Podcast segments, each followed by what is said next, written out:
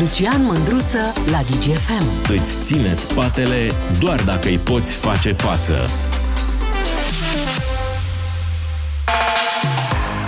Salut dragilor! Astăzi m-am trezit pe la 8, am intrat un pic pe net și am văzut un titlu, cu tremur în Turcia.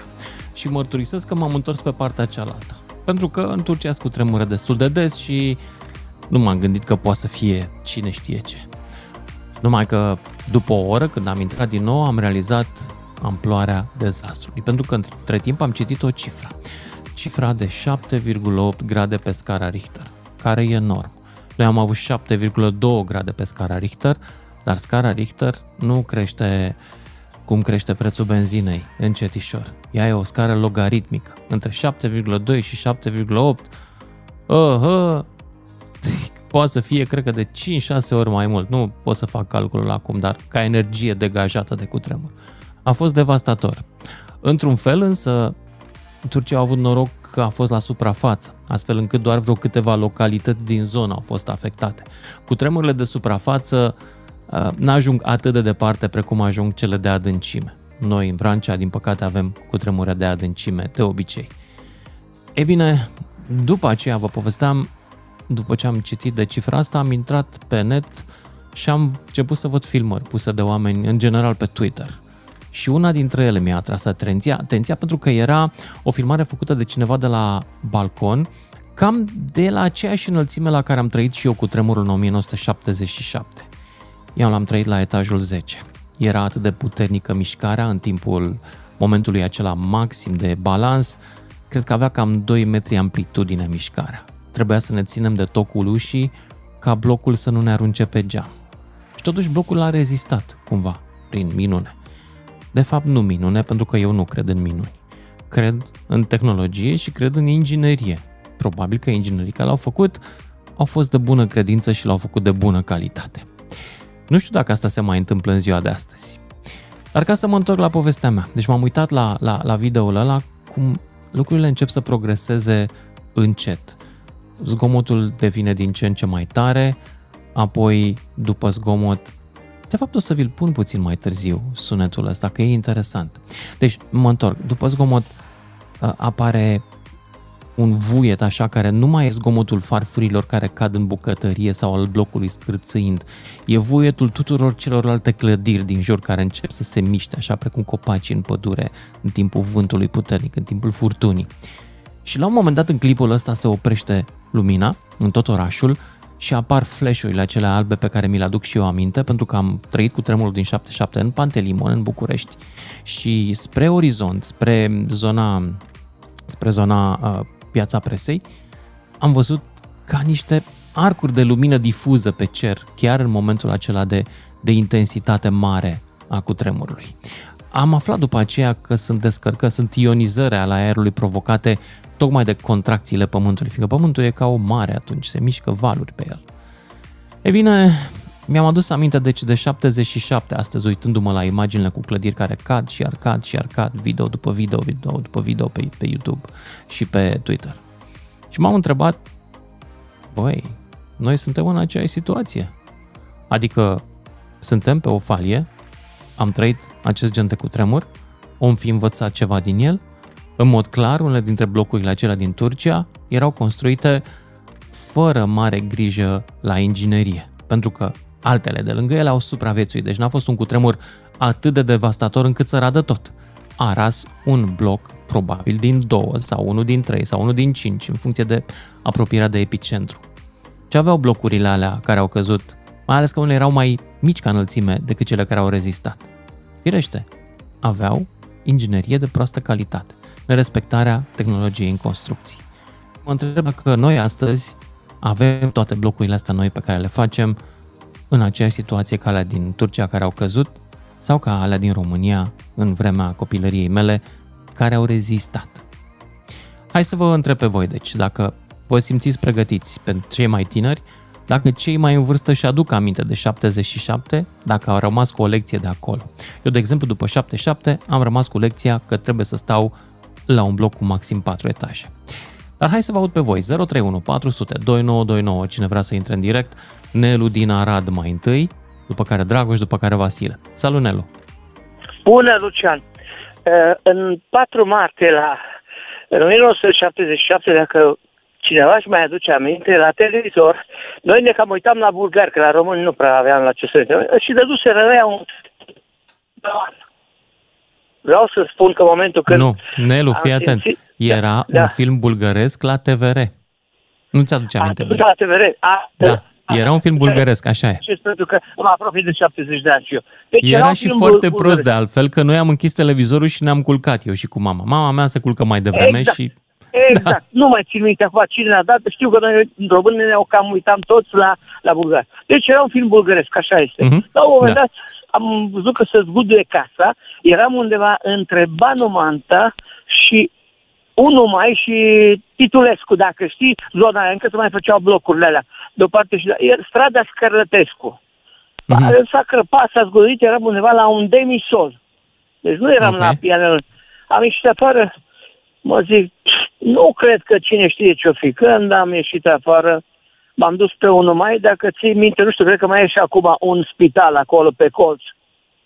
La unul mai, chiar la începutul, unde se termină uh, Titulescu sau Banu Manta, pe colț. Cred că țin minte, da, cred că, cred că mi-aduc aminte. Exact. Uh, blocul ăla era cu niște etaje care erau toate turtite tip sandwich, iar la gara de nord, tot așa, în spatele clădirii de la gara de nord, tot așa, o clădire care era toată turtită, dar vreau să spun, căzuseră toate etajele unul peste altul. În momentul ăla am zis, domne, poate că nu sunt chiar așa de mulți morți sau cine știe ce. Doamne, Dumnezeule, nici n-a trecut câteva ore și ne-a adunat, uh, un, lucra pe vremea aia la Transcom București. Ne-a adunat directorul acolo, băieți, repede, că trebuie să vă duceți la morgă, să duceți morții de la morgă la cimitirile din prejurul Bucureștiului. Nu-ți spun ce era. Atât de repede ce îngropau? Amat... Poftim? Atât de repede îngropau? Scuză-mă că uh, linia e Dacă îngropau aici. atât de repede, Adică nu, morții nu, nu, imediat? Nu, nu, nu știu dacă pot să chiar nu. descriu așa cum este, că e un pic amurât. Te rog, dacă poți, fără erau să niște, fie foarte... Deci, Lucian, Lucian, la morgă erau niște mormane, unde erau capete, într-o parte mâini, în altă parte picioare. M-a impresionat foarte mult o mânuță oh. foarte fină care tocmai ieșea de la uh, manicură și la coafor. Rămăsese doar jumătate din ea, din persoana respectivă și avea încă părul foarte coafat și foarte aranjat. Când ne-am dus acolo, te rog frumos să mă crezi că pe urmă s-a făcut să cost. Pe vremea aia lucram ca șofer. La Transcom București încă mai exista. Și ne duceam cu niște dubițe unde să luăm. Deci nu știu dacă chiar în prima seară atunci, dacă nu a doua seară sau a treia seară, te rog frumos să mă crezi că ceva de jale. Adică fiecare dintre noi șoferii de atunci tineri care eram, aveam Da, pot să înțeleg. Dar nu s-a făcut nicio tentativă să identifice pe morți atunci? Da, da, da. Dar n-avea ce să mai identifice, că foarte mulți erau de neidentificat. Deci acolo te duceai și vede, asta e mâna, cred că, a lui mama după inel, asta e capul și cu după cercei sau după lanț. Deci asta era scena care o vedeai când intrai înăuntru să-ți iei morții respectiv pe care îi luai pe un bileței și te duceai noaptea la 1, la 2, unde era, te duceai la, la cimitirul din Popeșle Orden sau după unde erau. Eu mi-aduc aminte, mm. era un cimitir cu un clopot așa cu trei picioare, nu știu cum îi spunea, că sunt plecat de mult, am plecat și din țară, dar abia m-am întors. Deci, problema era că atunci era atât de amară și atât de jale și nu știu dacă m-am uitat și eu astăzi pe, pe mm, Facebook și am văzut țipetele acelea de, ale unei femei. Cred că sunt aceleași țipete care le-am auzit, le-am auzit în urmă cu ani de zile când își găseau copilul mama sau tata sub dărâmături. E, adică ceva de groază. N-aș da, vrea, da, arată, nu aș vrea arată să stau în București la ora Nu vreau să sperii pe nimeni. Dar n-aș vrea să stau în București la ora actuală. Imaginează că eu stăteam într-o casă de prin cred că era făcută pe la sfârșitul anilor 1899. Dar o casă foarte frumoasă cu etaj. Aveam și refugiu antiatomic în caz de război. Deci eram undeva la demisor. Nu am simțit așa multe lucruri. E când am ieșit de afară, mi-am pus mâinile la ochi, n-am vrut să mai mă uit. Era de groază. Probabil Tot că dacă aveați uh, subsolul ăla și toată casa era construită mai rezistent, mi imaginez, de-aia n-ați simțit atât de bine. Poate, nu mă pricep. Probabil Oricum, îți mulțumesc pentru, pentru mărturisirea ta. Haideți să mergem poate la mai tinerei, bine. dacă găsim, și să vedem cât de pregătiți, cred ei că suntem acum, versus 1977. Din ce au auzit de la părinți, de la bunici. Dragoș din Madrid. Salut, Dragoș! Bă, sunt, nu sunt un tânăr, aveam 9 ani în 77. Da, într-adevăr era un, un, un film, exact nu mai țin de ce film era. Mm-hmm. Uh, stăteam în casă, aveam două corpuri de casă, eram în casă de zes, când am ieșit mama, ma, mai când eram eu, mai când și un frate de-al meu. Mai când cu tremur, uh, am, am luat în brațe, am ieșit, pe frate mi-a lovit ușa de la, de la verandă, cum era, de la ieșire, și colțul la casa din față, el am văzut undeva la 45 de grade. Deci era, a fost îngrozitor. Deci, declararea nu să le uit cu toi trei. Da. Mi-aduc și eu aminte lucrurile astea. Acum hai să venim puțin mai încoace, la vremurile noastre. Eu am la fel ca și tine, am uitat pe internet și m-am uitat între 1939 și, 4, uh, și 40 ceva, au fost foarte, foarte, foarte, foarte multe cutremure în România. Foarte puternice. De la 77 încoace au mai fost cele din 90, care l-am prins, eram lucram, chiar eram la muncă. 90 au fost două și după 94 sau 2005 n-a mai fost niciunul foarte puternic. Deci o liniște totală. Da, dar hai să discutăm despre pregătirea pentru asta. Tu ești plecat în Spania, mi închipui că de foarte multă vreme. Da. Acolo există, mi imaginez că nu e o zonă seismică. Știu că doar în Portugalia, în Barcelona, în uh, Lisabona, de exemplu, e o zonă seismică și un cutremur cunoscut care a distrus orașul acum vreo 400 de ani. La voi există ceva pregătire seismică la nivelul echipelor de salvatori și la nivelul uh, unor campanii de conștientizare în populație sau nu e nevoie de așa ceva? Nu am auzit niciodată așa ceva. Ok, ok. Atunci Lisabona merg mai departe, fost, că vreau să vă vorbesc Lisabona, că... Lisabona a fost un tsunami foarte puternic, n-a fost cu tremur. A fost Lisabona și cu tremur? A fost și incendiu la Barcelona? Da, au fost mai multe. A fost nasol, dar a fost acum multă vreme, cât 1700, cât 1800, nici nu mai știu. Nu la Barcelona, la, la Lisabona, pardon. De ce le confund?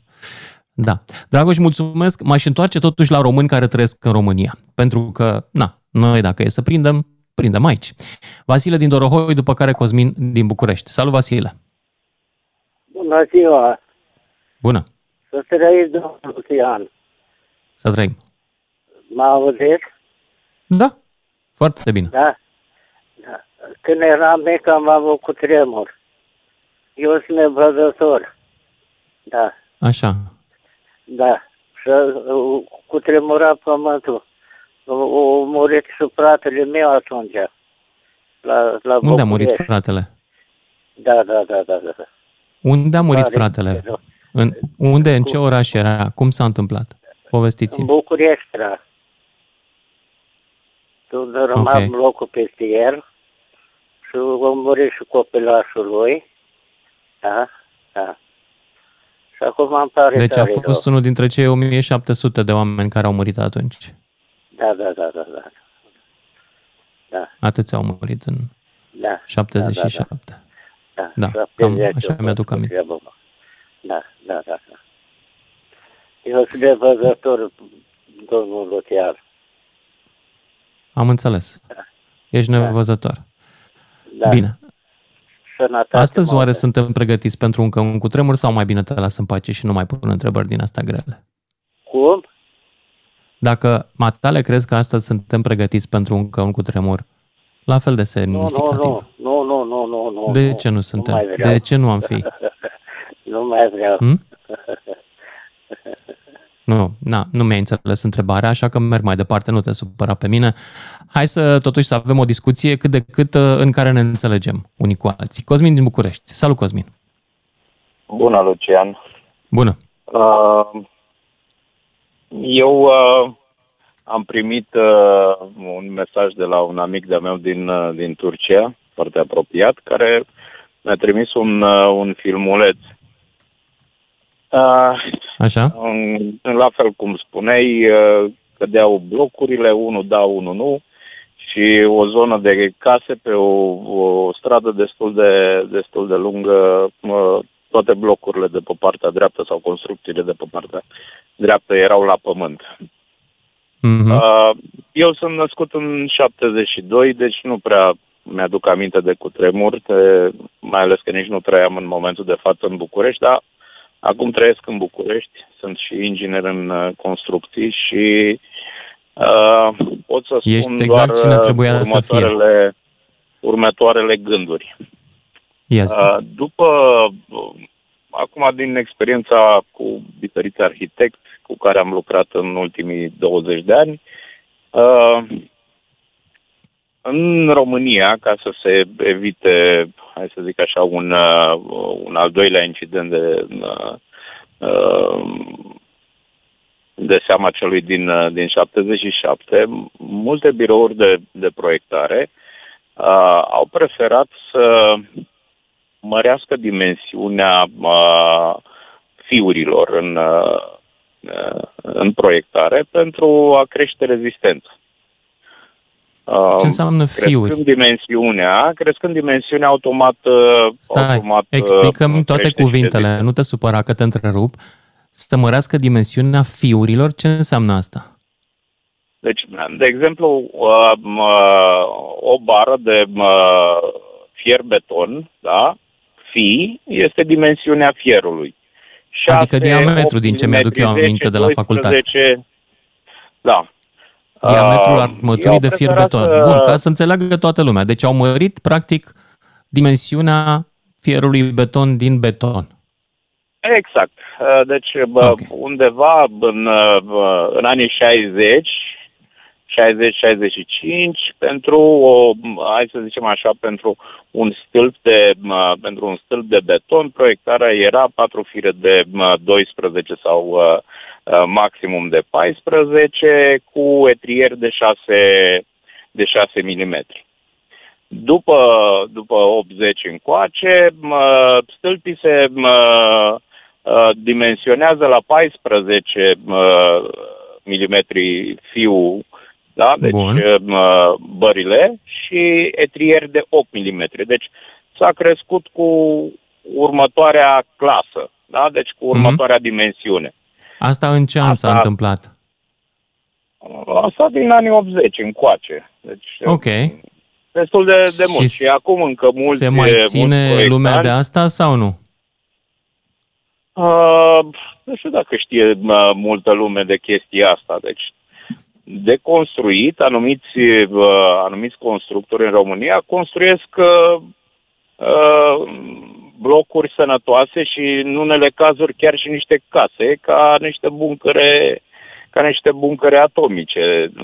La încărcarea pe metru pătrat a fierului rezistă și la 8,5 în momentul de față conform, conform stasului. Doar uh-huh. că aici, la fel, ca între români, unii fac, alții zic merge și așa. Adică în loc să pună uh, două fire de uh, 16 la o placă, pun doar uh, unul cu o repartiție 2, adică în loc de trei fire la, la repartiție de 10 cm, pun doar două fire la uh, 30 de cm. Deci, ca să facă veni, economie. Diminuează, da, fac ei uh, economie de material. Bine, mm-hmm. Mai e o chestie, că în România, dacă... dacă din estimarea ta, astea la care se face economie, iartă-mă că întrerup din nou, astea la care se face economie, cât o să reziste în caz de cutremur? Da, aici de, depinde cât, cât, va fi, cât va fi durata uh, seismului de mare. Că totul, deci rezistența este în, în funcție de durată. Deci cât de mm-hmm. mult va intra uh, acea construcție în rezonanță, pentru că, de fapt, nu mișcarea uh, distruge o construcție, ci rezonanța. La fel cum un pod, nu, uh, nu știu dacă ai făcut armata și știi că față de defilare nu se bate pe pod.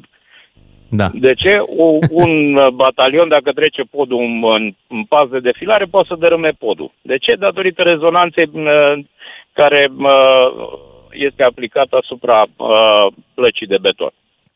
Bun, așa din, din, uh, din experiența ta în București, cam ce procent respectă standardele și poți să ai încredere să cumperi case de la ei și ce procent nu?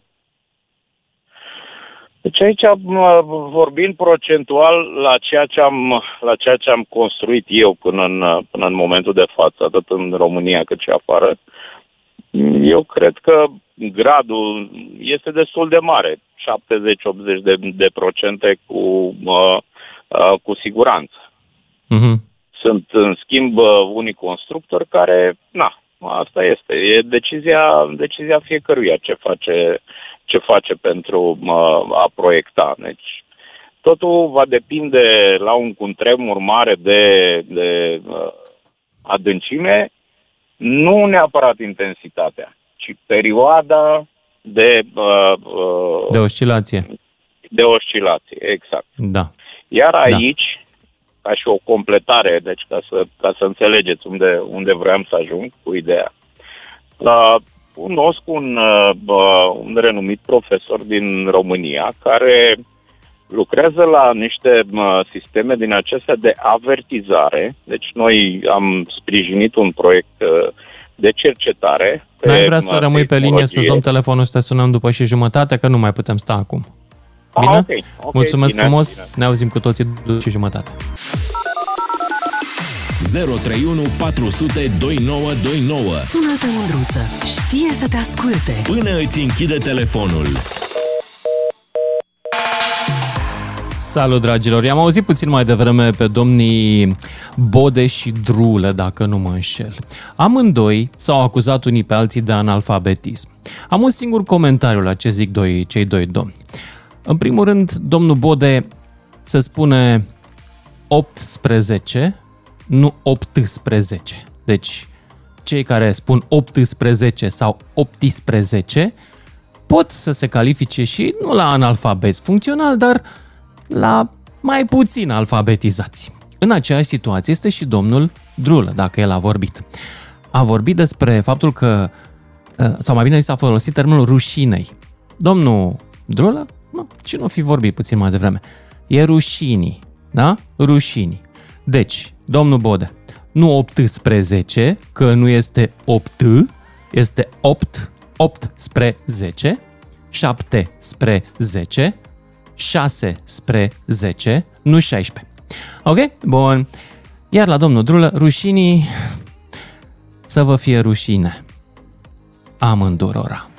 Învățați limba română înainte să ieșiți în public, dacă nu vă supărați pe mine. Ambii. Și cu asta mergem mai departe să discutăm despre chestii în care nu sunt implicați micii securiști, cum, domnea, cum vorbea domnul Bode puțin mai devreme. Sper că nu sunt. Deși și ei sunt bine cuvântați să intre în emisiune, pentru că nu e așa, la 1977 și securitatea s-a băgat să ajute. Discutăm despre chestia asta, dar avem un inginer care a rămas de la jumătatea de dinainte și l-auzim pe Cosmin din București. Salut, Cosmin! Salut, Lucian! Salut! Da, uh, Uh, vreau să aduc în uh, discuție un, uh, un al doilea subiect care e mult mai important decât primul.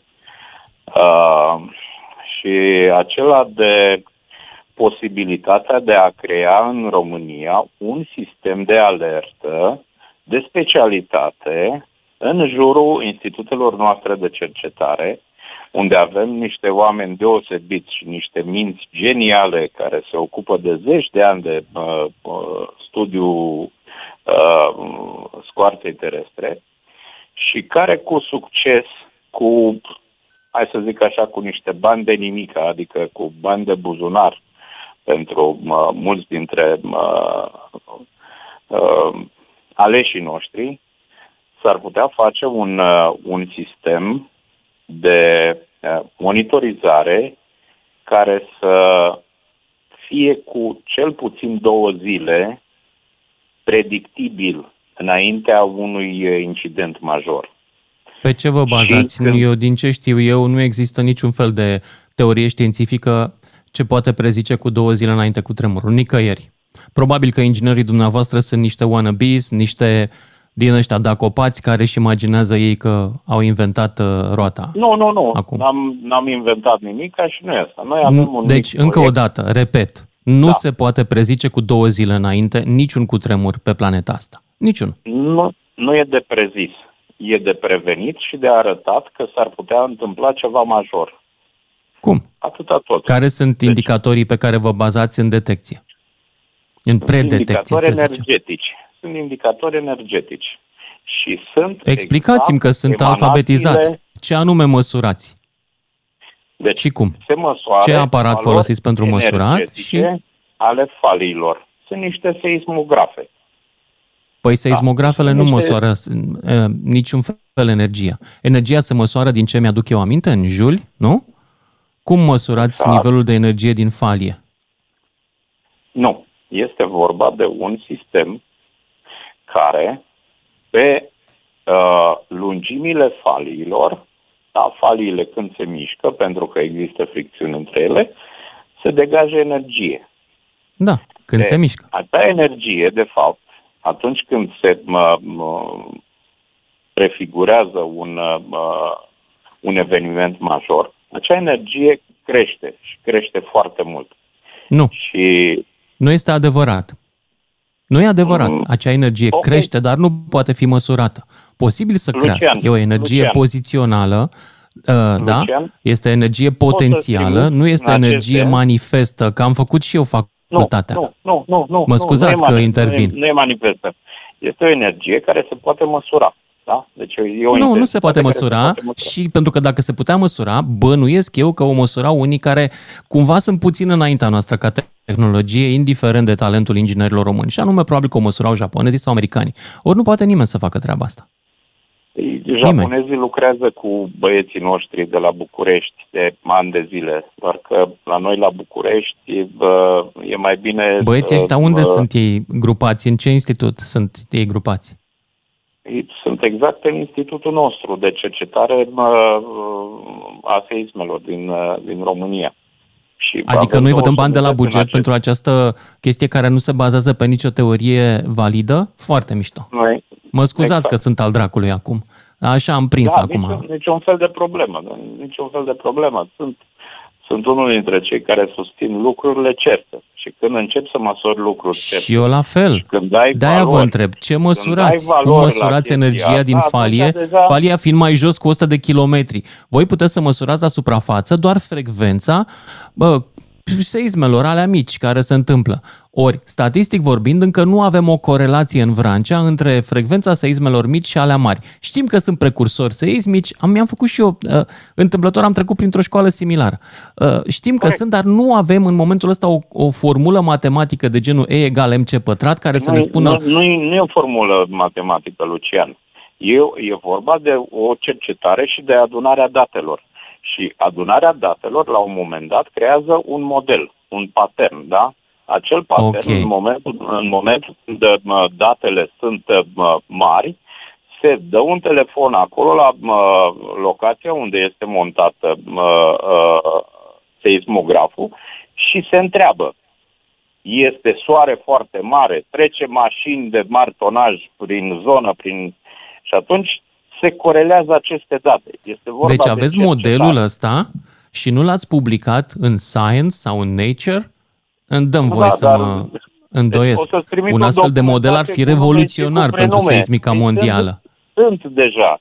Sunt deja, doar Unde? că în România nu se folosește. Unde? Pe ce, în ce revistă de specialitate științifică pot să-l citesc și eu? Uite, o, să, o să-ți dau, o să, o să cer la domn profesor să-mi dea datele și o să ți le trimit cu mare drag. Lucian Și să le Aron pot Mândruță.ro corela este cu ceea mailul ce- meu. Chiar aș vrea să citesc despre asta. Pentru că Deci, din cu date informațiile pe certe. care le am eu, nu avem un model acum nicăieri în lume de prezicerea cu tremurilor bazat pe nimic, pe frecvența de dinainte, pe nu, nimic. nu, nu avem, Lucian, nu avem pentru că, hai să-ți spun o chestie.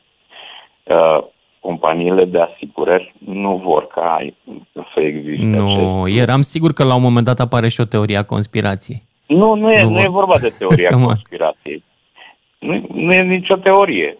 Ce treabă au Multă lume companiile nu de vrea ca asigurări cu anumite, asta? Anumite informații certe să apară la un moment dat. Deci, Da, pentru hai că să zic o e chestie. un Companiile de stil de asigurări film. nu te despăgubesc la cutremur. Păi nu numai că nu te cum de... Atunci de ce ar fi Corect. interesate să-ți blocheze ție minunatul proiect? Nu ar avea de Corect, ce. corect. În momentul când îl faci public și spui că în zonele respective sunt multe, Sunt multe companii care au proprietari care nu judecă. Nu. Adică Îți spun eu, cea mai non-educați. bună ipoteză în cazul meu este că voi nu aveți nimic, pretindeți că aveți și vă căutați dușmani imaginari. Exact ce face românul de când îl știu eu. A, da, ok, da, ai perfectă dreptate. E, e mai bine că bă, știm și chestia asta și uite, e mai bine că băieții din Dubai s-au plecat deja asupra teoriei, o studiază și vor să o vândă ca un serviciu de urgență. La fel acum cu Băieții cu- din cu Dubai Turcia. nu au nici măcar un singur om de știință valid acolo, treaba cu nu-mi Dubaiul. Și a mai interesează. fost unul care a venit din Israel, care și el era un, un fake scientist. Băi, Nu e deci, vorba de știi că fake scientist. sunt fake-uri Deci, astea, nu putem Lucian, prezice cu tremurile acum. Putem, da, să Acum? punem un seismograf acolo, conectat la pagere în București și să ne dea Nu, alarma când trebuie Să începe. punem zeci de seismografe, nu un seismograf. Da, știu. Zeci de Înțelegi ce vreau să zic. Putem să, facem putem să cercetare, știm când să începe. Se, să se investească, să se de, investească în culegerea de date, în crearea acestor modele. Păi date dacă nu avem. le ai, dacă nimeni Modelul nu, nu-l vrea să, avem. uh, Din datele pe investească care în le cercetare. avem, este, știi cum, voi credeți că aveți un model care să săneze haosul. E foarte posibil haosul să rămână haos. Pentru că asta este. Natura Or- oricum- nu este oricum predictibilă e un haos întotdeauna. Și lumea se întreabă după aceea, domnule, dar de ce?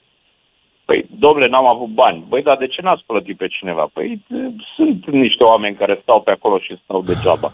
Și Eu nu cred i-a că mai rău ascultat face nimeni. României să pretindem că avem competențe pe care nu le avem. Să ne mințim Ma- că am inventat civilizația, laserul, uh, pixul și alte chestii.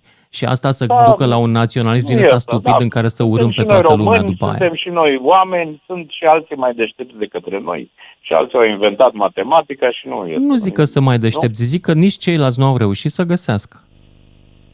Păi, dacă Acest m, model. oamenii sunt orientați, Și uite, dacă aș oamenii face sunt orientați pariu- către altceva, Aș face Eh, pariu dacă, că în cursul uite, vieții mele te rog, și al, ale dă-mi o tale, adresă de mail. niciodată nu vom avea un model de predicție a cutremurilor. Ok, Nici din Japonia. Zic. dacă e asta, Da, mă rog, hai să mergem mai departe, hai să că vedem ce se n-are va rost să ne întâmpla peste certăm. 20 de ani și să sperăm să nu ne lovească. Cosmin, asta e. da, știu. Uh, știi care e partea proastă în România? Că e foarte puțină lume care înțelege știința și care citește știința. Și știi care Da. e și mai proastă partea? Că inclusiv oamenii care se ocupă cu știința nu citesc știința. Păi, da, toată lumea se, se informează de marea majoritate a cazurilor din uh, surse ne, uh, uh, neverificate. Aici Da. e marea problemă. Eu nu fac asta. Eu nu fac Da. asta. Mă bucur. De exemplu, mă bucur. în, sunt domenii, de exemplu în cel medical, pe care am, l-am tot bătut în pandemie, în care mă duc pe câteva site-uri medicale. Și dacă mă uit la un specialist, știi la care primul lucru la care mă uit la el? La indicele Hirsch. da, Atât. da, corect. Dacă are indicele Hirsch, apropo, e un indice academic care îți măsoară uh, numărul de lucrări și de citări pe care acel cercetător le are uh, în, în mediul ăsta academic. De-abia atunci încep să-l cred. În România, din ce în pandemie, au Noi nu vorbit avem în încă- general în noi presă nu avem oameni cu încă indice mulți Hirsch și cercetători zero. Pentru că mulți, mulți nu publică. Mulți sunt doctori doar cu numele, că știu să taie și Firește. să scoate la Sunt loc. la mișto, doctor, da.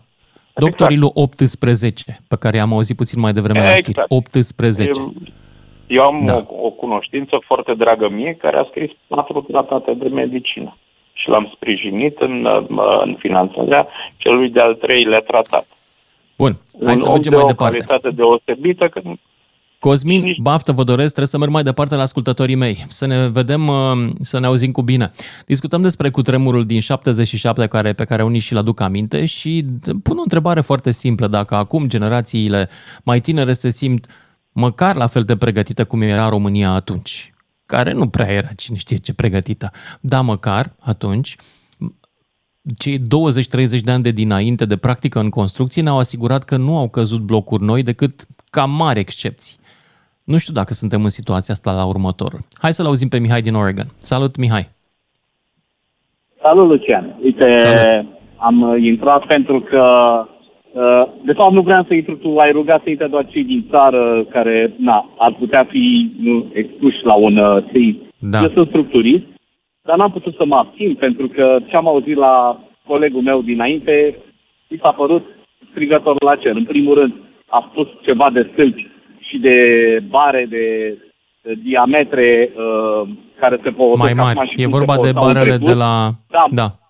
E, spunea o prostie și spun de ce. Pentru că din punct de vedere, eh, din punct de vedere al uh, normativelor în vigoare, deci Eurocodul care acum, mă refer pe beton în momentul ăsta, sau 10.107, stasul care era înainte de pe timpul lui Ceaușescu din 7778, uh, sunt prevăzute alte situații și anume, uh, în primul rând, stâlpii nu pot fi mai mici de 30 pe 30 de centimetri, iar la 30 pe 30 de centimetri de beton armat trebuie să respecti un anumit procent minim de armare, care acela, dacă îmi țin minte, era uh, 0,85 sau... Bine, nu era sub un 1%. E, barele de fi de 14 au 1,54 cm, 4 bare de fi de 14, că așa se puneau în stâlpii ăștia uh, mici, de dimensiuni foarte mici, uh, și se pun a, și acum, uh, sunt uh, undeva la 6, uh, 6 cm și ceva, ceea ce reprezintă undeva la nivelul la 66%, 0,66% mi- uh, procent de armare. Deci nu respectă procentul minim de armare. Ca să poți să folosești un stâlp, În România, cu alt acum, la asta te 30 referi? centimetri, Da. Exact, sigur că da, iar eu spuneau prostii acolo. Deci, uh, Dar de barele unde alea știi de că nu se 14 respectă? Că tu pun ești în în- Oregon. se De pun în- unde știi? De unde știi? Te-ai uitat pe Eu proiecte am- din eu am România? două- Am 20 de ani de proiectare în România, Lucian. Ah, ok.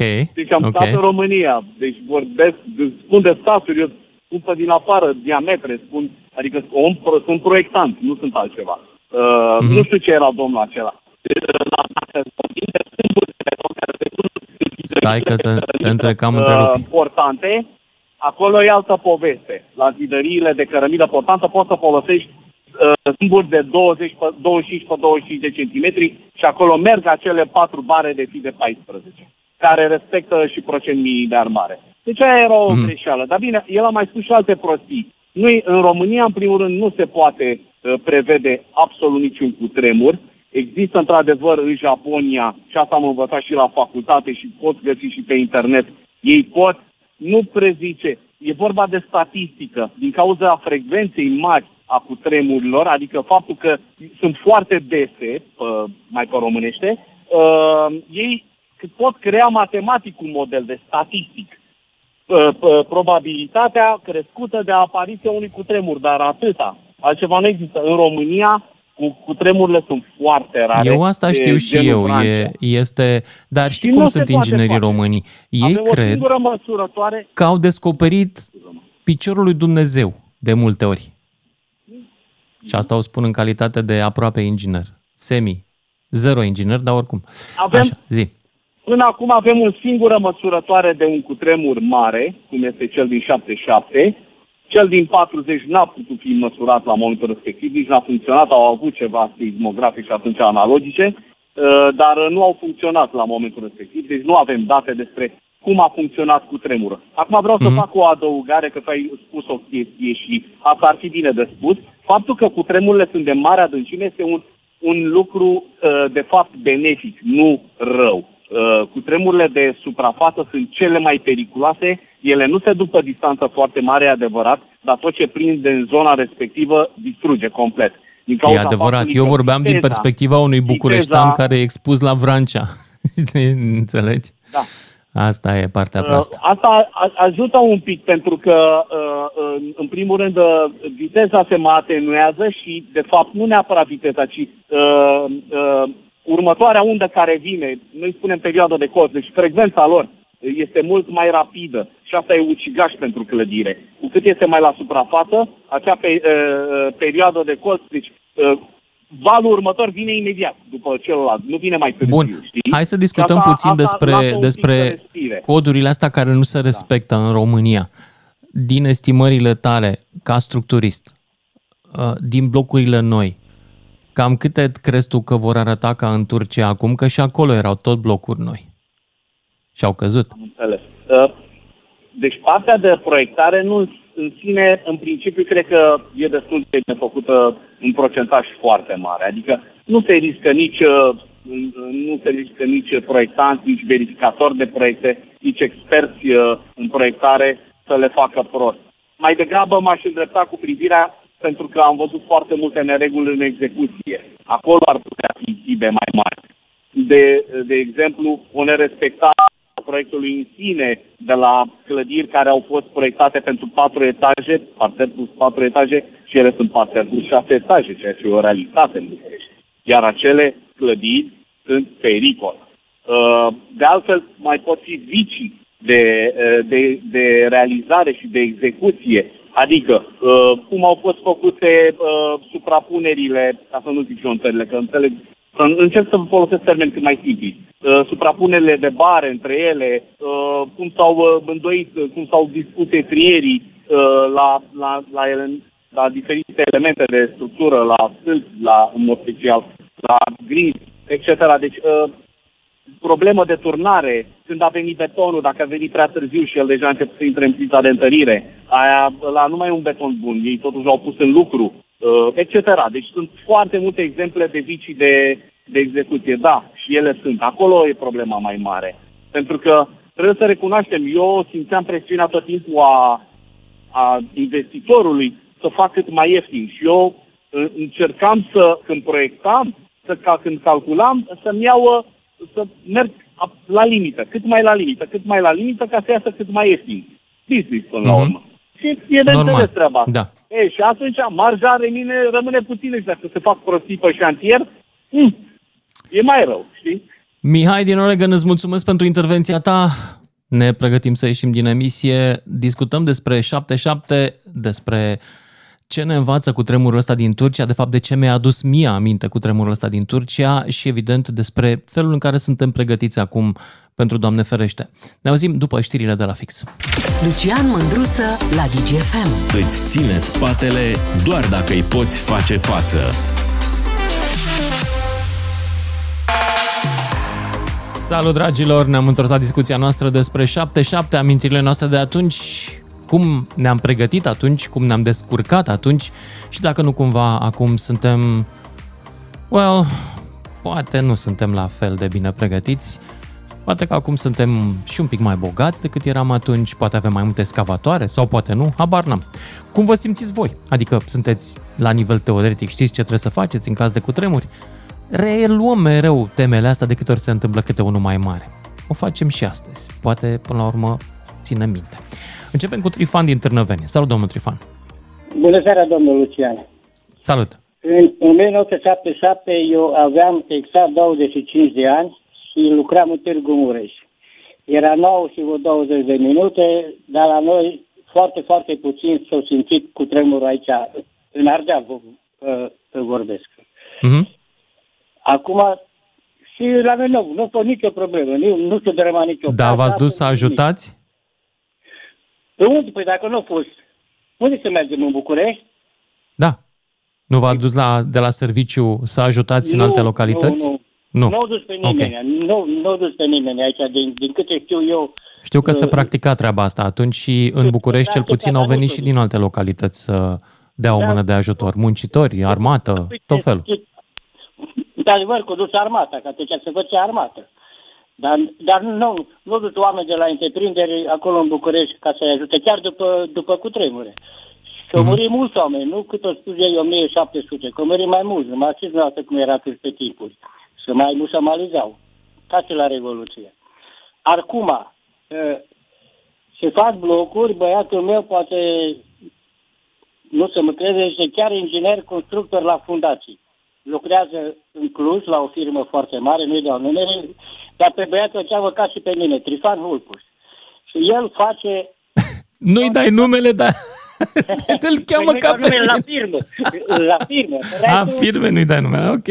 Nu, nu, nu. nu dar Bine. Restul, el, el se ocupă cu fundațiile dar, Cred că în 10 secunde pot să spun unde lucrează nepotul. Da, tu continuă. Ha, așa, zi. De lângă. Nu, nu-i nepot, e copilul meu. Copilul Co- meu. Aolo, bine. De acum, okay. de aia zic, că e băiatul meu. Nu, el a făcut toate molurile și în Târgu Mureș, și în Sibiu, și în Cluj blocuri, dar acum să știți că se face construcțiile să merg adevărate. Toate fundațiile care, cum a spus înainte antivorbitorul meu, se fac numai din bare de fier, beton striat. Striat, nu, nu fier beton din ăsta colac, cum se făcea pe timpuri. Și Și ăla, Ba, pe timpuri se făcea tot din fier beton striat. Come on, mi-aduc aminte, am lucrat în, șan- pe șantier de con- în construcții.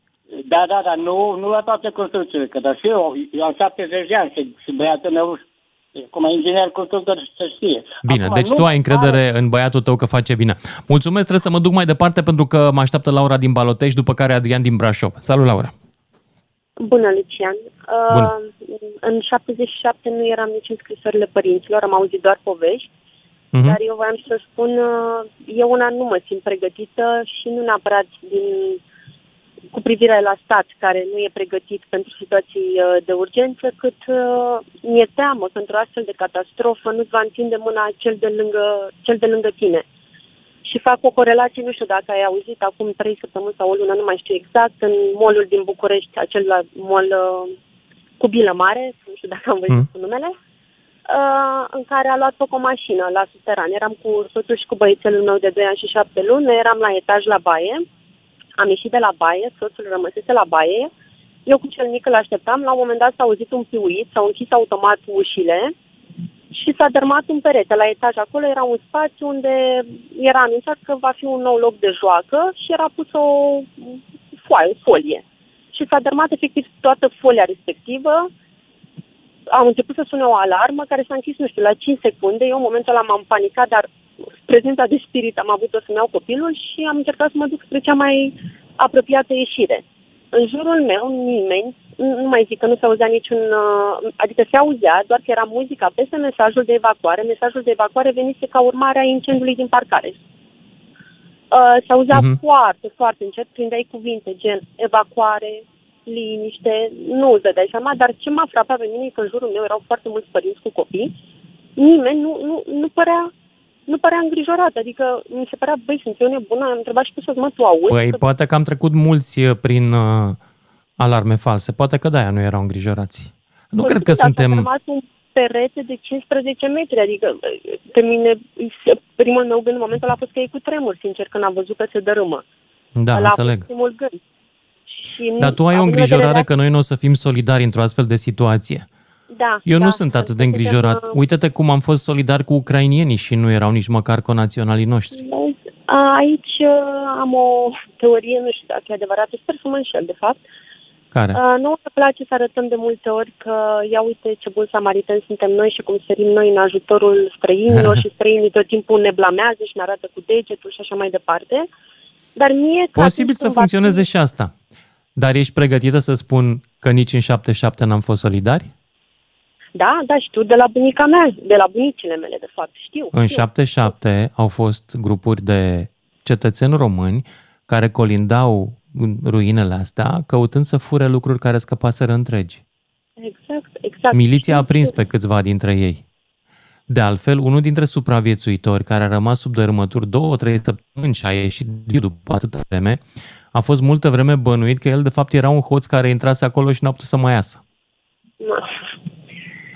Sună Adică- foarte românească Și treaba. atunci, într-adevăr. da, și eu cred că sună foarte românește, într-adevăr. Adică, să știi că noi ca popor nu ne-am schimbat de-a lungul timpului, cel puțin nu în timpul vieții mele. Deci dacă Ideea vreți de, este că- vezi defecte azi, le aveam și atunci defectele. Și calitățile la fel. La nivel psihologic, cu siguranță nu mă simt pregătită. Încredere în stat nu am că este pregătit. Am speranță, sper, în cei din jur că vor dovedi că sunt uh, solidari. Mulțumesc lui Dumnezeu că nu stau la bloc și că am avut un oarece control în construcția casei și uh, am o siguranță. Dar uh, în- pe parcursul unei zile sau chiar și pe parcursul unei nopți, vezi, toate situațiile astea catastrofale, de fapt, în genere cu tremurul, lovește noaptea de cele mai multe ori și să fii trezit din somn de o zguduitură de 7,6-7,7 grade pe scara Richter, nu știu cât de rațional și cât de oricât de bine pregătit ai fi, nu știu, nu știu cum aș reacționa.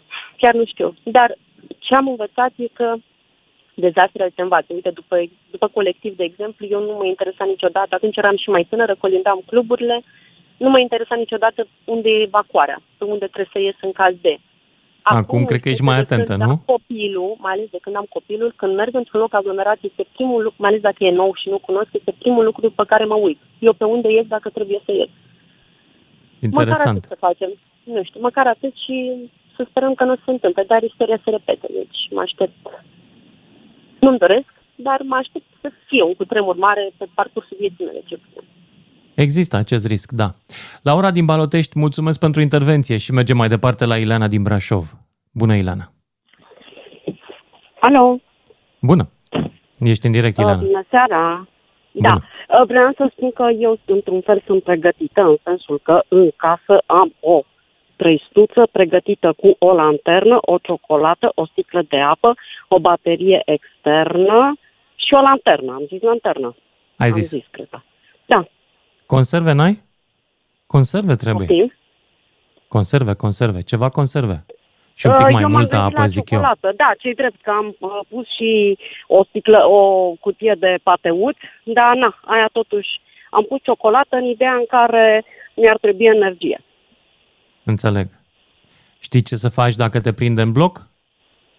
Uh, nu trebuie să Știi ies să din nu ieși casă, pe iar în scări. casă mi s-a stabilit foarte clar uh, care ar fi cea mai ok zonă din casă unde sunt protejată. Care? Uh, la intrarea în Debara, acolo mi s-a spus că este cel mai safe uh, loc din casa mea. Așa mi-a zis arhitectul care mi-a făcut uh, uh, planul atunci când a trebuit să fac modificări la apartament. Ah, interesant. Ok. Da. Când a trebuit să fac, exact cum spune legiuitorul, să-mi fac autorizație de construcție, certificat de urbanism pentru modificările pe care le fac în apartament, am luat legătura cu un arhitect, care acela mi-a spus, Ileana dragă, în caz de cutremur, ăsta este cel mai safe loc din apartamentul tău. Aici te postezi. Iar acolo eu am trăistuța pregătită de care am spus. De când ai trăistuța pregătită? Adică ce te-a făcut să te organizezi în felul ăsta? Ai trăit șapte Această șaptele? Cred teamă că nu. totuși, da, am trăit șapte șapte. Ai trăit. Aha. am trăit, le-am prins și pe celelalte, mai mici sau mai mari cum au fost, dar a, teama, e clar că teama m-a făcut să... Dar vis-a-vis de semenii mei, clar am încredere că cineva va sări în ajutorul nostru, cu siguranță, nu?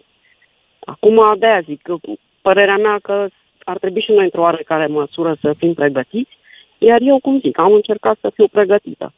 Dacă rezervele în mine nu vor ajunge sau nu, asta sper să nu aflu, dar să fiu pusă. Să sperăm că nu, într-adevăr. Da. Mulțumesc, Ileana, pentru povestea ta. Mai departe mergem la Adrian din Brașov. Salut, Adrian. Adrian, ești în direct. Alo, m auzit? Da, te ascult. Sebastian, Sebastian din Brașov. Sebastian, iartă-mă. Salut, Sebastian. Să încep. Eu am născut cu 10 ani mai târziu, de 77. Ok. Uh, nu țin minte vreodată în școală, din clasa întâia până când am terminat, și liceu inclusiv, să fi venit cineva să ne fi învățat ce trebuie să facem în caz de incendii. Nu ne-au spus nici profesorii, uh, ne-au spus ai noștri acasă, tatăl meu trăind eu, că mai am uh, o dovadă acasă, la casa părintească, un perete care încă este crăpat, de la cutremurul din 77. El mi-a spus că sub tocușii, sub masă, sau dacă ești aproape și poți să ieși afară undeva unde să nu fii lovit de nimic în cădere. Asta e Poți să vorbești un pic mai aproape de microfon, că nu te auzim atât de extraordinar de bine. Da, probabil am semnalul foarte prost. Bun, ideea este că eu n-am fost învăț- învățat în școala primară și nici în liceu cum să mă protejez. Uh, Nu am nimic în momentul de față pregătit în caz de cutremur. Știu că doar că ar trebui să stau sub tocușii sau sub o grindă care este sigură. Grindă de... Și în rest, de Dumnezeu cu milă. Exact. Acum, dacă ar trebui să te pregătești, adică ar fi foarte complicat să-ți faci un băgăjel din ăsta, cu un pic de apă, cu lanternă, cu baterie, cu toate lucrurile astea. Un radio portabil din ăla care nu e cu baterii, ci se încarcă cu râșnița, dacă îl știi. Ăla de da, dezastru. Da, da, da, da, știu, știu. Și ăla e bun. Nu, nu, nu este. Chiar uh, acum mi-a dat de gândit cu tremur din Turcia. Eu am prins, adică știu un singur cutremur pe care l-am simțit într-o dimineață la ora 3, cred că era 2-3. Probabil nu dormeam foarte adânc și am simțit cum se mișcă patul și pe dulap foarte mișcat și aveam pe dulap. Sincer, nu m-am speriat, nu am avut timp că a trecut foarte repede și n-a fost mare, dar uh, probabil o să ne pregătim în caz de ceva Da. pe, pe viitor. Acum, eu vreau să vă... A, uite că mai e lume pe linia și vreau să vă pun uh, sunetul acela pe care l-am auzit și nu știu dacă ne auzim sau nu ne auzim cu el. Da, ne confirmăm tu dacă în momentul ăsta auzi sunetul din Turcia de la cutremur. Îl auziți? Sau nu? Dan, din regie? Nu se aude. Ei, atunci înseamnă că nu știu eu să-l pun de aici din calculatorul meu, probabil că trebuie să găsesc o altă metodă. Până una alta mergem mai departe cu ascultătorii și cu pregătirea lor pentru cutremur psihologic, dar și cu băgăjelul, dar și cu încrederea că ceea ce avem acum în materie de locuințe s-a construit în siguranță în ultimii 30 de ani. Nu știu dacă putem. Hai să vă văd pe voi. Am avut două păreri ale unor ingineri. Unii ziceau că e super ok, că s-au modificat standardele și că noi construim în plus acum ca rezistență, altul care zicea că nu. Așa că suntem la mijloc. Dan din București, ești în direct. Salut, Lucian, mă, mă recepționez, ca să zic așa? Da, foarte bine Bun. te recepționez. În primul, în primul și în primul rând, um, recomand cu căldură ție și ascultătorilor voștri uh, și ascultătorilor tăi site-ul FEMA.org. Este Agenția Americană de Pregătire în situații de urgență și acolo okay. găsiți pentru fiecare scenariu, pentru cutremur, pentru inundație, pentru uh, mai multe tipuri de uh, situații de urgență, găsiți detalii și realmente checklist-uri cum să-și organizeze fiecare un grab bag, un, uh, exact ce ți-a zis uh, doamna de mai devreme, acea gentuță care este foarte eficientă și este uh, foarte importantă într-o situație limită, să-ți spun din experiența personală. Uh, Ai trăit o experiență deci, de genul ăsta? Când? Cum? Am trăit mai multe experiențe. În fine, uh, uh, cel din 77 eram destul de micuț, uh, știu că după aia am fost deportat uh, în teritoriul la țară la bunici uh, din motive de securitate, ca să zic așa. Adică părinții te-au Uh, deportat, da? Exact, dar Da, uh, pe ok. cel din 86 l- l-am prins pe viu și faza mișto era că locuiam lângă Cet Sud, oarecum pe diagonală de Cet Sud. Uh, adormisem citind uh, Lung Galactice al lui Dan Apostol despre extraterestri în staff și în Ce momentul în frumos. care m-a trezit, ai- în momentul în care m-a trezit, ai că meu cetul uh, intrase în procedură pentru că intrau uh, protecția la seism intra automat și evacuau presiunea și um, de asemenea porniseră reflectoarele de uh, fiecare turn de răcire, turnurile alea înalte de răcire, că sunt coșurile de fum, că sunt turnurile de răcire, aveau niște reflectoare care le luminau în situații de urgență ca să, nu, să vadă dacă apar crăpături în ele. Și uh, erau reflectoarele alea imense aprinse, se auzea un huruit de un șuierat enorm, groaznic, de presiune scoasă Asta din, s-au uh, auzit în timpul cutremurului imed- imediat? Cum a fost? După, după, după când... După. Cam, Mhm. deci, încă am mai prins, deci treaz fiind... E, faza a fost că am întrebat pe taică meu dacă au venit extraterestri, știi? Uh, Mhm. Ăla m-a luat după ceafă, săracul, că era, îți dai seama, m-a luat un pic după ceafă, m-a poziționat uh, sub un toc de ușă și am mai simțit ceva zgâlțuituri, după care uh, ne-am îmbrăcat frumos și ne-am dus la niște prieteni de la casă, care stăteau la casă, știi? Uh, am scăpat de deportarea în teritoriul ăsta, știi? Chiar dacă eram în vacanță, am scăpat de ea. Uh, Dar uh, chiar uh, acum vreo câteva uh, luni de zile citeam uh, despre un uh, niște băieți și am mai văzut astăzi pe Facebook uh, uh, iarăși uh, episodul povestit de niște băiețași care uh, introduceau uh, uh, peturi în structura de rezistență ca să salveze masă de beton la turnare. Uh, nu Dar asta ce au n-aș găsit face. și în Turcia, după cutremurul din Istanbul de acum vreo 15 ani, au găsit inclusiv o saltea în structura de rezistență, în stâlpul de Da, rezistență. e- Tot așa, pus acolo ca să se facă economie de beton.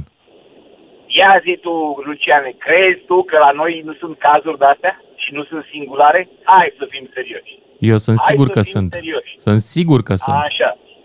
Iar în ce Păi, dar privește la noi se Turcia- fură de peste tot. De ce nu s-ar fura și aici? Mai ales că aici riscul să te prindă este aproape nul, că Da. acel Așa, stâlp și mai, este- mai, mai nu-l este o mai vede chestie- nimeni.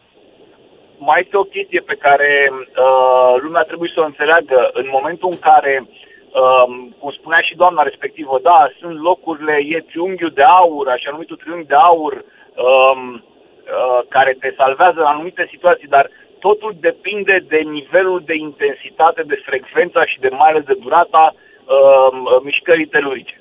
În momentul în care um, uh, clădirea colapsează, clă- clădirea se face uh, pachet, mm, doar un mare noroc ăla te mai poate salva, dar sunt foarte puține șanse. Ace- uh, uh, Locurile astea de protecție te salvează în momentul în care uh, structura de rezistență nu cedează. Cedează elemente din ea, cad pereți, etc., dar nu cade structura de rezistență. Dacă structura de rezistență s-a făcut clădită, Da.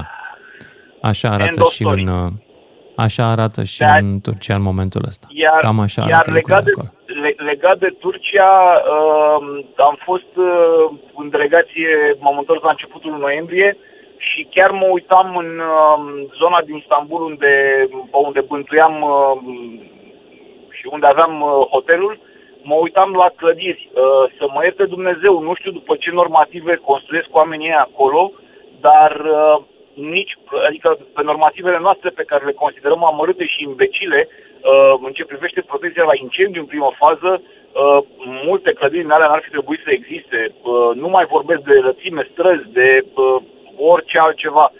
Deci, uh, și dacă ți-aduci aminte, uh, a mai fost o speță urâtă în Turcia cu niște, prin 94, era Tansu Ciler, prim-ministru 94-95, când uh, niște blocuri de pe malul mării s-au prăbușit pur și simplu în mare la un cutremur. Mm. Nu știu dacă, dacă îți mai aduce aminte. Exact, și acolo au ieșit în urma... În urma Alea au fost blocurile uh, în care au găsit în structura de rezistență saltele. Ah, ok, bun, dar Alea au uh, fost. știu că... Da. um, Chiar în a Istanbul a destul fost de cu tremurul ăla. Uh, Da, undeva pe un golf, pe parte, pe parte de golf. uh, Mhm. Mă rog, în fine. Ok, deci asta vă zic. Fără um, alte cuvinte, vă doresc o seară bună și chiar vă, vă rog să intrați pe, vă rog, vă sfătuiesc să intrați pe fema.org și să um, vă uitați un pic acolo, că Fema.org. oricum, oricum Am am notat. luat-o, Dan din băieții. București, îți mulțumesc. Trebuie să mă opresc acum. uh, Ne auzim cu toții după și jumătate. Lucian Mândruță. Deschis provocărilor la 031 400 2929. Ca să știi. Despre cutremurul din 77 de la, din România, acum când ne-am adus aminte de el în cauza celui din Turcia. Despre amintirile noastre de atunci, dar și despre cât de pregătiți suntem acum, vorbim. Și hai să-l auzim pe Foad din Constanța. Salut, Foad! Dacă am zis Uh, bine Salut, numele. uh, Lucian. Cu mare drag ascult uh, emisiunea DGSM. Uh, De foarte multe ori am sunat, dar nu am putut să intru în, uh, în direct. Haideți să vă spun. Deci eu am prins cu tremurul din 77, am prins cu tremurul din Turcia și am prins uh, cu tremur și la bordul navei. Deci comportamentul cu tremur, într-adevăr, după cum spunea și un domn specializat, probabil în... uh, Depinde dacă e de adâncime sau de suprafață. Uh, Cel din 77 era în casă și locuiesc la casă și vreau să spun că casa efectiv și o casă veche de 100 de ani, să știți că nu s-a căsătorit absolut deloc. În Constanța vorbesc, nu la Vrancea. Mhm. Cu tremurul din Turcia l-am prins exact în... Uh, eram la hotel, în, uh, aproape de mijlocul uh, Istanbulului. Uh, nu povestesc ce a fost, cum a fost. Uh, într-adevăr am ieșit după ce a început. A avut mai multe replici. Uh, am așteptat și am așteptat la perete, deci nu... Uh, nu știu, am o vârstă la care am făcut și training și știu, adică cel puțin nu sunt așa de să ne pierdem sau să ne... Am stat la perete, deci am stat la perete și nu m-am coborât. După pauza respectivă și mă așteptam să vină replica următoare, am coborât.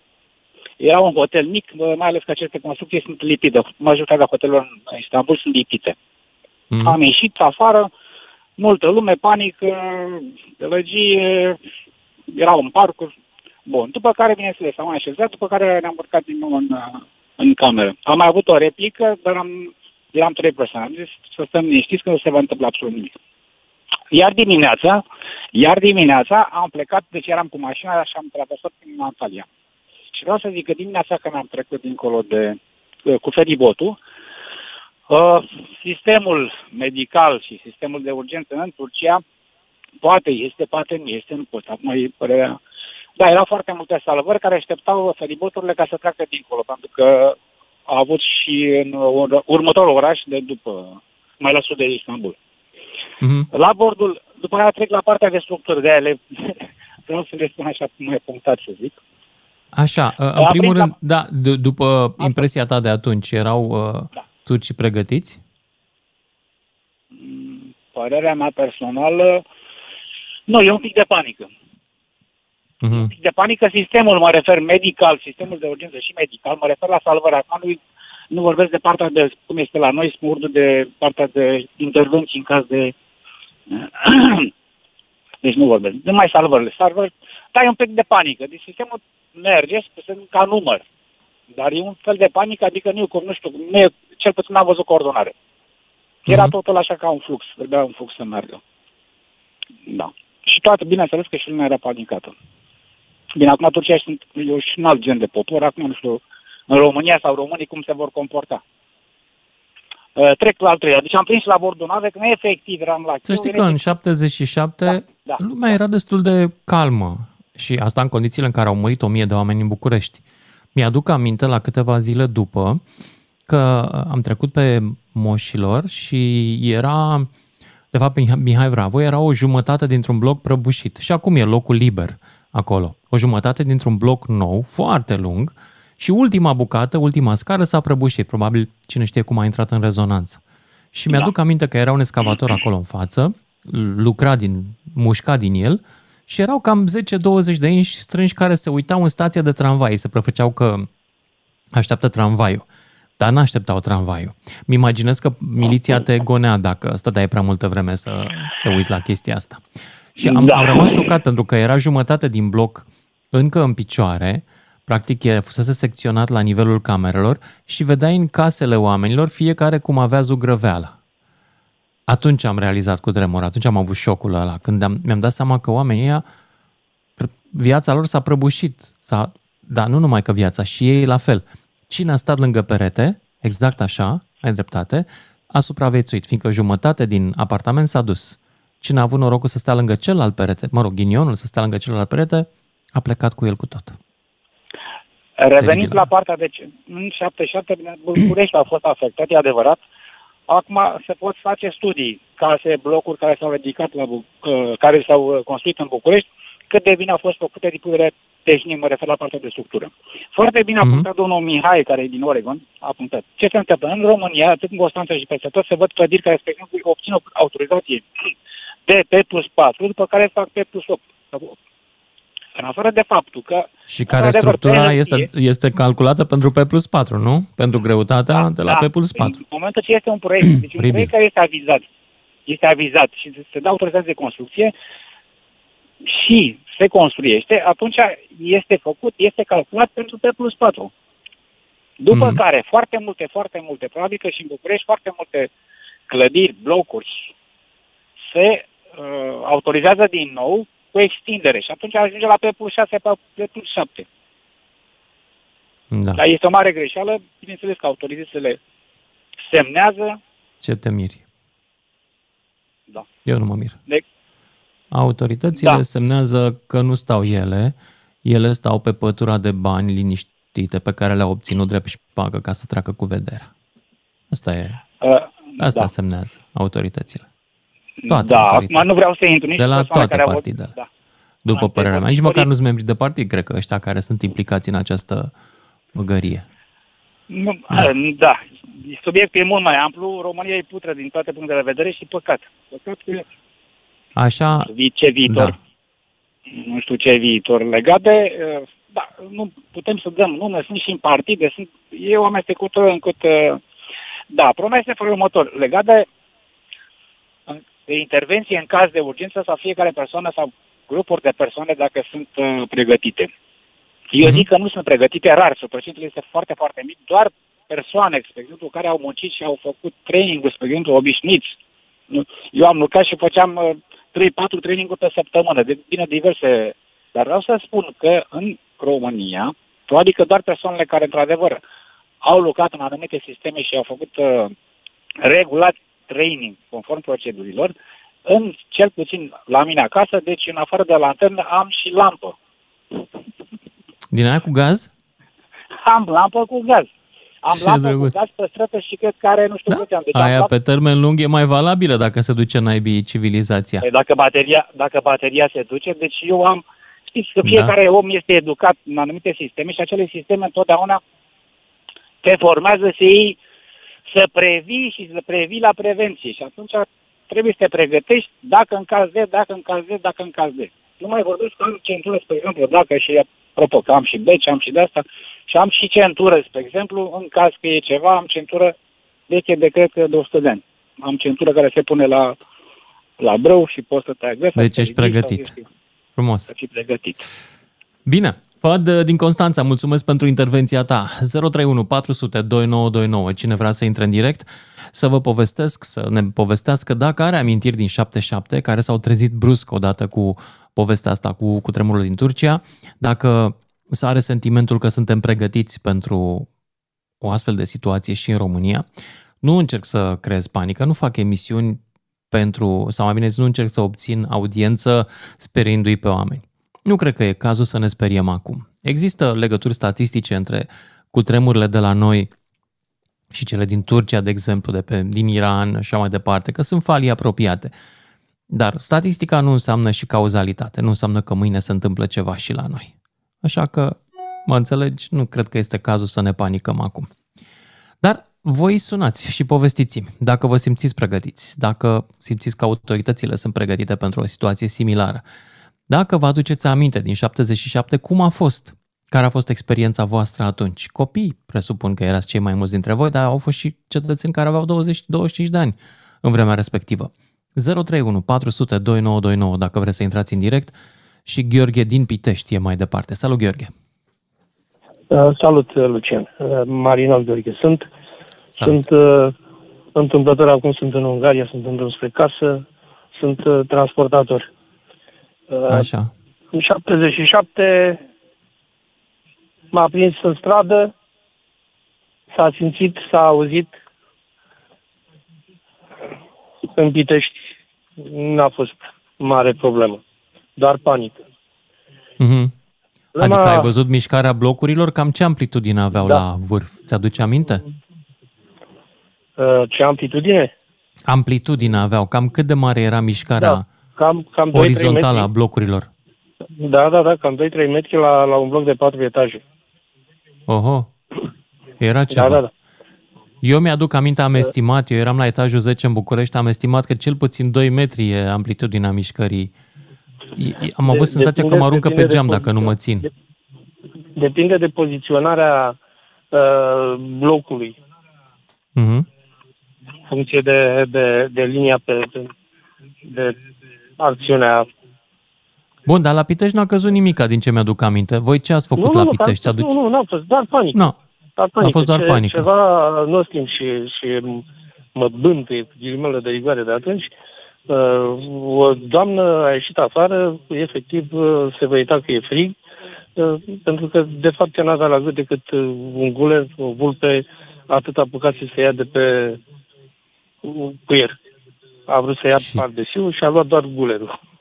A, În rest era și în rest goală. era dezbrăcată. Mm. Da, da. A, Asta e. Se, Pijama, Se poate ok. întâmpla. Problema e a, vis-a-vis de încredere și de siguranță. Uh, Încrederea și pe care ar trebui să o avem uh, e pierdută deja, din punctul meu de vedere. De ce?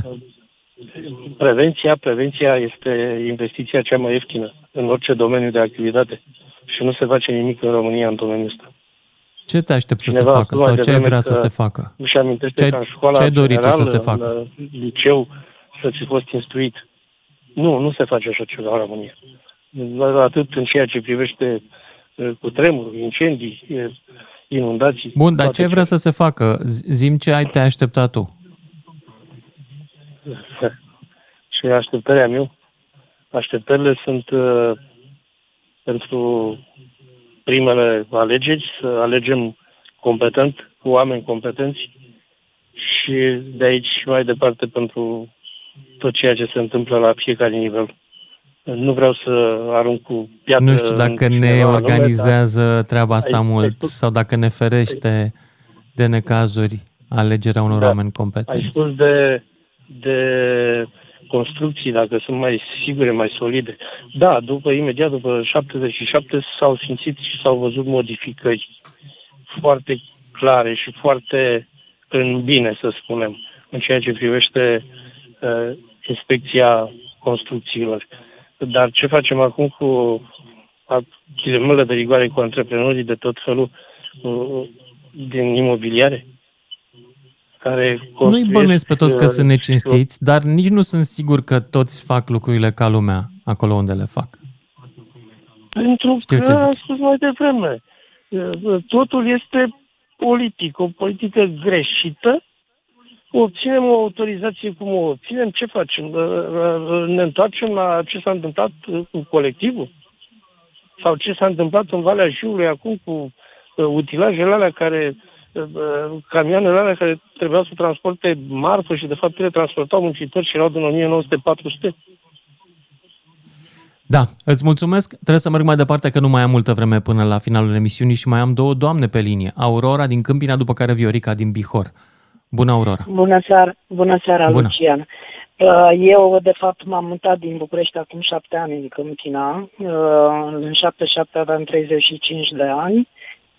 Uh, Filmul se numea Cuțitul în apă. nu l-am uitat. Uh, Eram cu mama și La cu tata în bulgăresc, casă. așa se numea? Nu, Da, nu mai țin da, minte numele. Cuțitul în apă. Uh, nu Ok. mai știu conținutul, dar titlul l-am reținut. Eram cu tata și cu mama în casă, uh, ca, macaroane la cuptor. tata ne-a spus cum să stăm până s-a terminat, uh, ne-a spus să coborâm pe scări, era plin de moloz. Am ieșit în stradă, stăteam într-un bloc uh, lângă Cismigiu, vis-a-vis de primărie, unde a cântat cândva Gilbert Dobrică și alți artiști, l- lângă blocul Spicu. Acum blocul Spicu are bulină roșie, al nostru nu. Ieșirea Mhm. din bloc era prin spate, pe străduța Zalomit, vis-a-vis de Casa de Cultură Tătofi Șandor. Am stat ceva ce am stat în stradă, au ieșit și alți oameni. Pe urmă ne-am întors și am avut un reflex, reflex foarte ciudat. Chiar dacă stinsesem focul, uh, macaroanele cu brânză erau încă calde, scuze cacofonia. Am uh, curățat uh, cât am putut de molos și ne-am așezat să mâncăm. Hmm. Asta a fost, uh, asta a fost prima activitate după această nenorocire. A doua zi am uh, bântuit prin Cum a centru fost, și am cum văzut- era atmosfera a doua zi? Erau oamenii organizați, calmi sau isterici? Da, foarte mulți uh, știau pe unde s-au prăbușit uh, blocuri aproape în totalitate și uh, era mai aglomerată zona respectivă. Adică spre universitate știi foarte bine, Bocăneț, uh, în fine. Um, da, eu, noi stăteam la etajul 2, n-am simțit uh, prea mult balansul. Um, blocul era în formă de U, deci acolo unde era rostul de turnare, acolo la etajul 8, după un timp când am ajuns acolo, era o despărțitură de două palme. Și crăpătura a Mhm. fost acoperită cu ciment și uh, s-a tasat uh, partea dinspre bulevard uh, destul de mult, era o mică pantă acolo. Uh, Tu cel ți-aduci din aminte să se fi intervenit imediat la toate blocurile prăbușite, cu utilaje și cu salvatori? Da, da, cred că atunci, în următorii ani, era momentul Parcă da, cel mai nu? bun. Chiar în Da, da, dimineața da. aia. Da, da, Da. așa e. Uh, și în următorii Mă ani întreb era dacă acum momentul am cel- fi capabili să intervenim măcar la 20 de blocuri în București. Știu că Da. sunt mai multe cu bulină. S-ar putea, s-ar Sper. putea. De fapt, Dacă, asta e interesant, că cum a nu spus știm un alt- cifra da, la cum a care spus am un putea, care, cât să ne așteptăm să fim salvați în caz de ceva din blocurile cu bulină, dacă ele pică. Pentru câți oare avem oameni? Hm. Nu m-am gândit. Mm, Nu știu. E un volum Nici foarte mare de muncă și mai ales, cum a spus un ascultător de-al tău mai de mult, uh, uh, acordul proprietarilor care nu sunt aici nu există și nu se poate interveni la tot blocul, nu se poate face uh, refacere pe parțială. Eu am făcut facultatea de îmbunătățiri funciare, primii doi ani a fost efectiv facultate de construcții și după cutremurul din 86 s-au produs niște clădiri mai vechi și uh, profesorul nostru de statica construcțiilor și rezistența materialelor ne plimba pe acolo și ne arăta greșeli de execuție. A doua practică productivă pe care am făcut-o acolo a fost turnare de banchete de beton pentru metrou și atunci am învățat cum se fac armăturile corect și cum se leagă cu mâinile noastre. Deci, da. puțin din interior am privit uh, toate aceste evenimente. Din Aurora din Câmpina, îți mulțumesc, dar da. aș merge mai departe la da. Viorica din Bihor, că nu mai e mult până la final și vreau să zică și ea câte ceva. Viorica, ești în uh, direct. Bună seara!